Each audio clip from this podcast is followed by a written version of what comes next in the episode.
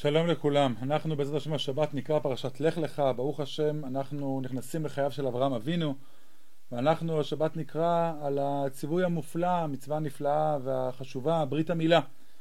נאמר פרשה זאת בריתי אשר תשמרו ביני וביניכם ובין זכר אחריך הימול לכם כל זכר. ברית המילה שאנחנו עושים הגברים בבשרנו, הרי זה אות הברית שבינינו לבין הקדוש ברוך הוא, כמו שהוא קראת עם אברהם ברית, גם צאצאי אברהם לדעותיכם מצווה חשובה בין שמונת ימים אנחנו אה, מבצעים את ברית המילה.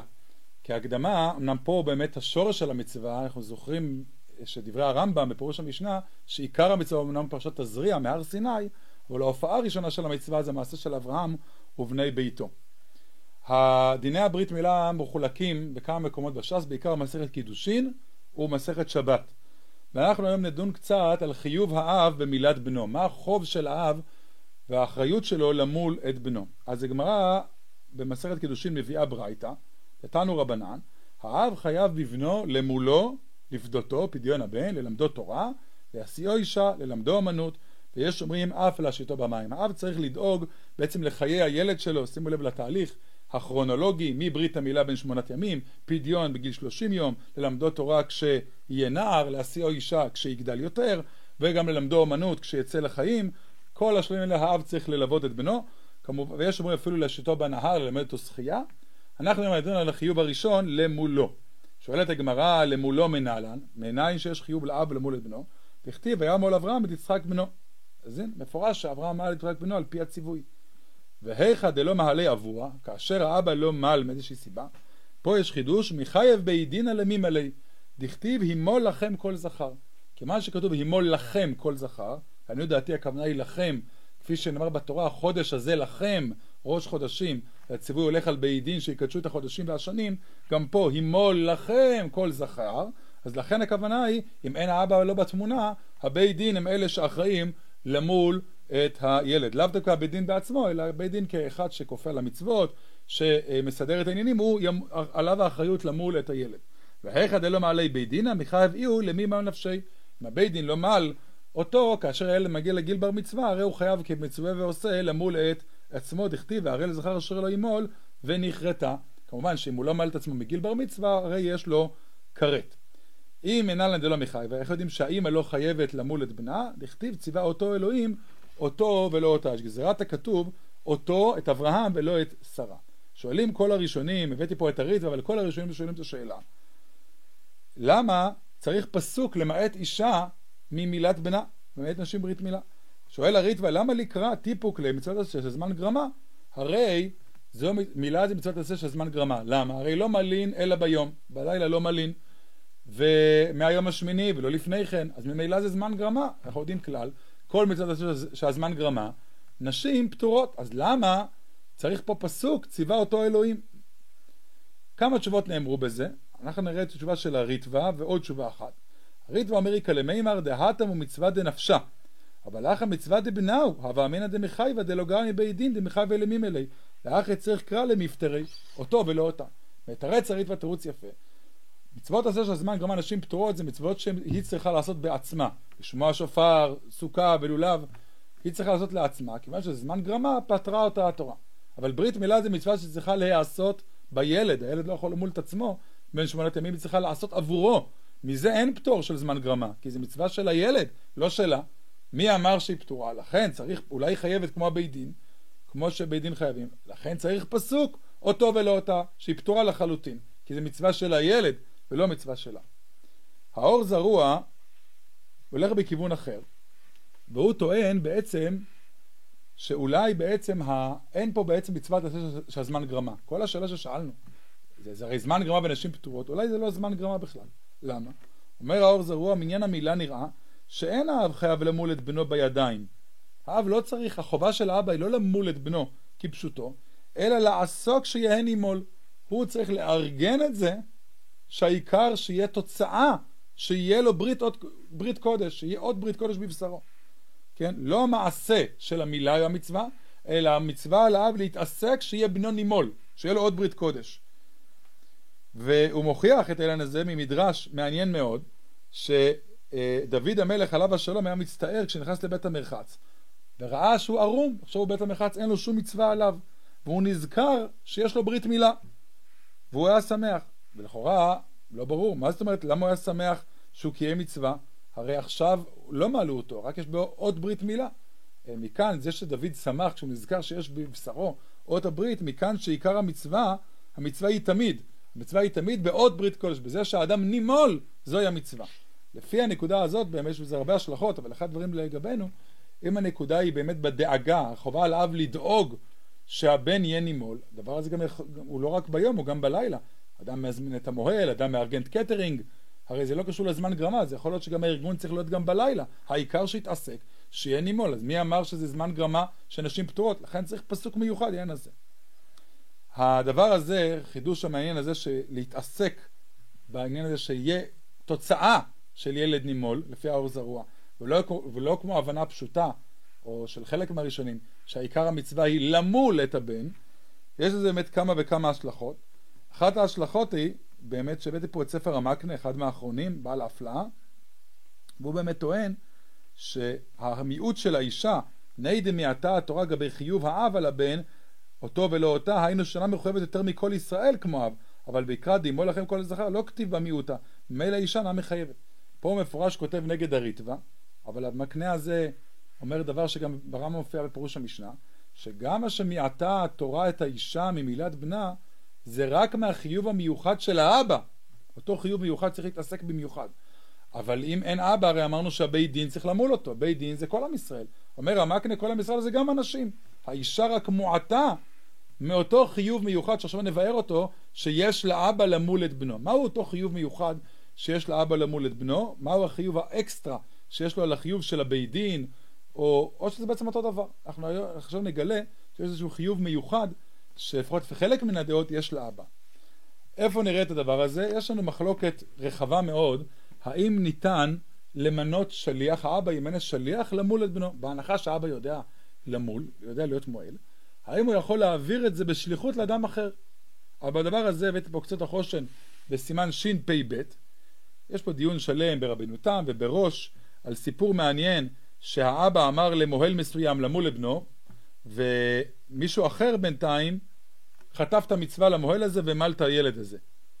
אז השאלה, יש דין של אדם שחוטף מצווה, אם הוא צריך לשלם להוא שחטף לו או לא, תוך כדי דיון כותב השח, כתב השח באמצע דברי הקצות, ומדברי הראש מוכח שמי שהוא מוהל, אבא שהוא מוהל, אינו רשאי ליתן לבנו לאחר למולו, וחייב הוא למול בעצמו.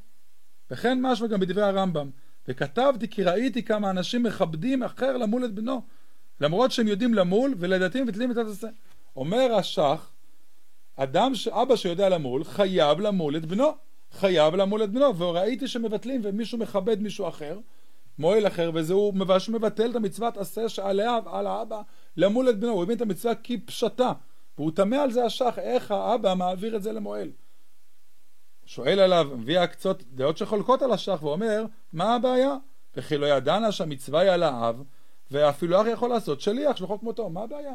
שליחו של אדם כמותו, מביא הקצות את תבואות שור, כמו שאפשר להעביר מצווה לשליח, גם את הברית אפשר להעביר בשליח. מה השח תמה, איך אפשר להעביר? אז אולי על פי הוויכוח הזה, האם ניתן שאבא שמועל, האם יכול להעביר את המעשה המילה למישהו אחר או לא? האם זה בעייתי או לא? אז קודם כל, לפי מה שראינו בתוספות ריד, ודאי אין קושייה על מנהג העולם. תוספות ריד אמר שלשיטתו, החובה על האבא הוא לדאוג שהילד יהיה נימול. אם לדאוג שילד יהיה נימול, ודאי כל קושיית השח אה, לא קיימת.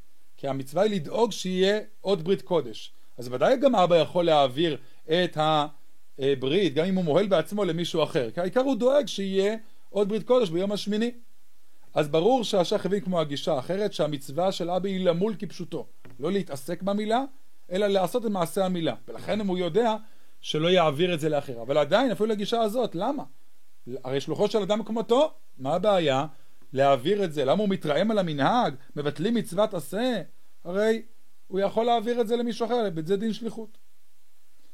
אז אולי בדברי הרמב"ם נמצא פשר לצעקה של השח, לתרעומת של השח. למה באמת אבא שהוא מועל שלא יעביר את זה למישהו אחר? או מהו החיוב המיוחד, בדבר הרמב"ם נראה, שיש לאבא שאין לבית דין. אומר הרמב"ם בהלכות מילה פרק ג' הלכה א', אמר מברך קודם שימול על המילה. אם מל בן חברו יברך למול את הבן, ואבי הבן מברך ברכה אחרת, אשר קידשנו להכניסו בבריתו של אברהם אבינו. מצווה על האב למול את בנו, יתר על המצווה שמצווים ישראל שימולו כל הראל שביניהם. לפיכך, אם אין שם אב, אין באר אח זו. ויש מי שהורה שברכו אותה בית דין, ואין ראוי לעשות כן. הרייבד משיג, מסתברא כמאמר בית דין ומיוחד, ונהגו שהסנדק יברך. הרמב"ם מסביר לנו שיש לנו שתי ברכות, כידוע ברית המילה. יש ברכה אחת על המילה, שמי שמל מברך. יש ברכה שנייה על הכייסו בבריתו של אברהם אבינו. הרמב"ם מדגיש, וזה חידוש מעניין, וכמדומני בהלכה לא הספרדים ולא האשכנזים, אולי התימנים, לא עושים כך, והוא אומר ברכת להכניסו רק אבי הבן מברך. אומר הרמב"ם אין אבא מכל סיבה שהיא אין ראוי לעשות כאן אין ברכה. אם בית דין מל את הילד רק יש ברכת מילה. אין ברכה להכניסו. הרייבד משיג, כך אמרנו רוב האשכנזים והספרדים נוהגים, גם אם אין אבא בתמונה אז המוהל או הבית דין יברך לא רק את המילה גם את להכניסו ביתו של אברהם אבינו. למה? למה באמת הרמב"ם אמר שברכת להכניסו היא רק לאבא ואם אין אבא אין ברכה כזאת.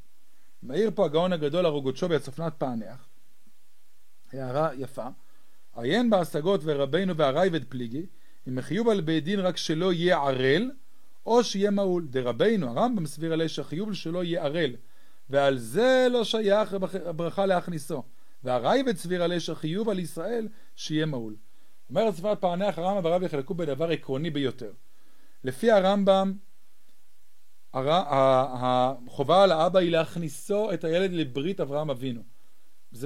והחיוב על הבית דין, כמו שכתוב בדברי הרמב"ם, הוא שלא יניחו ערל ביניהם. כך מופיע בדברי הרמב"ם, שהחיוב על הבית דין, בפרק אחר זה כתוב שלא יניחו ערל ביניהם. זה בעצם, לפי הרמב"ם יש כאן סור מרע ועשה טוב. דין צריך לדאוג שלא יהיה פה אדם שהוא ערל. ולכן הם צריכים למול. אבל על האבא, ורק על האבא, לפי הרמב"ם, יש חיוב אקטיבי, חיובי, להכניסו בבריתו של אברהם אבינו.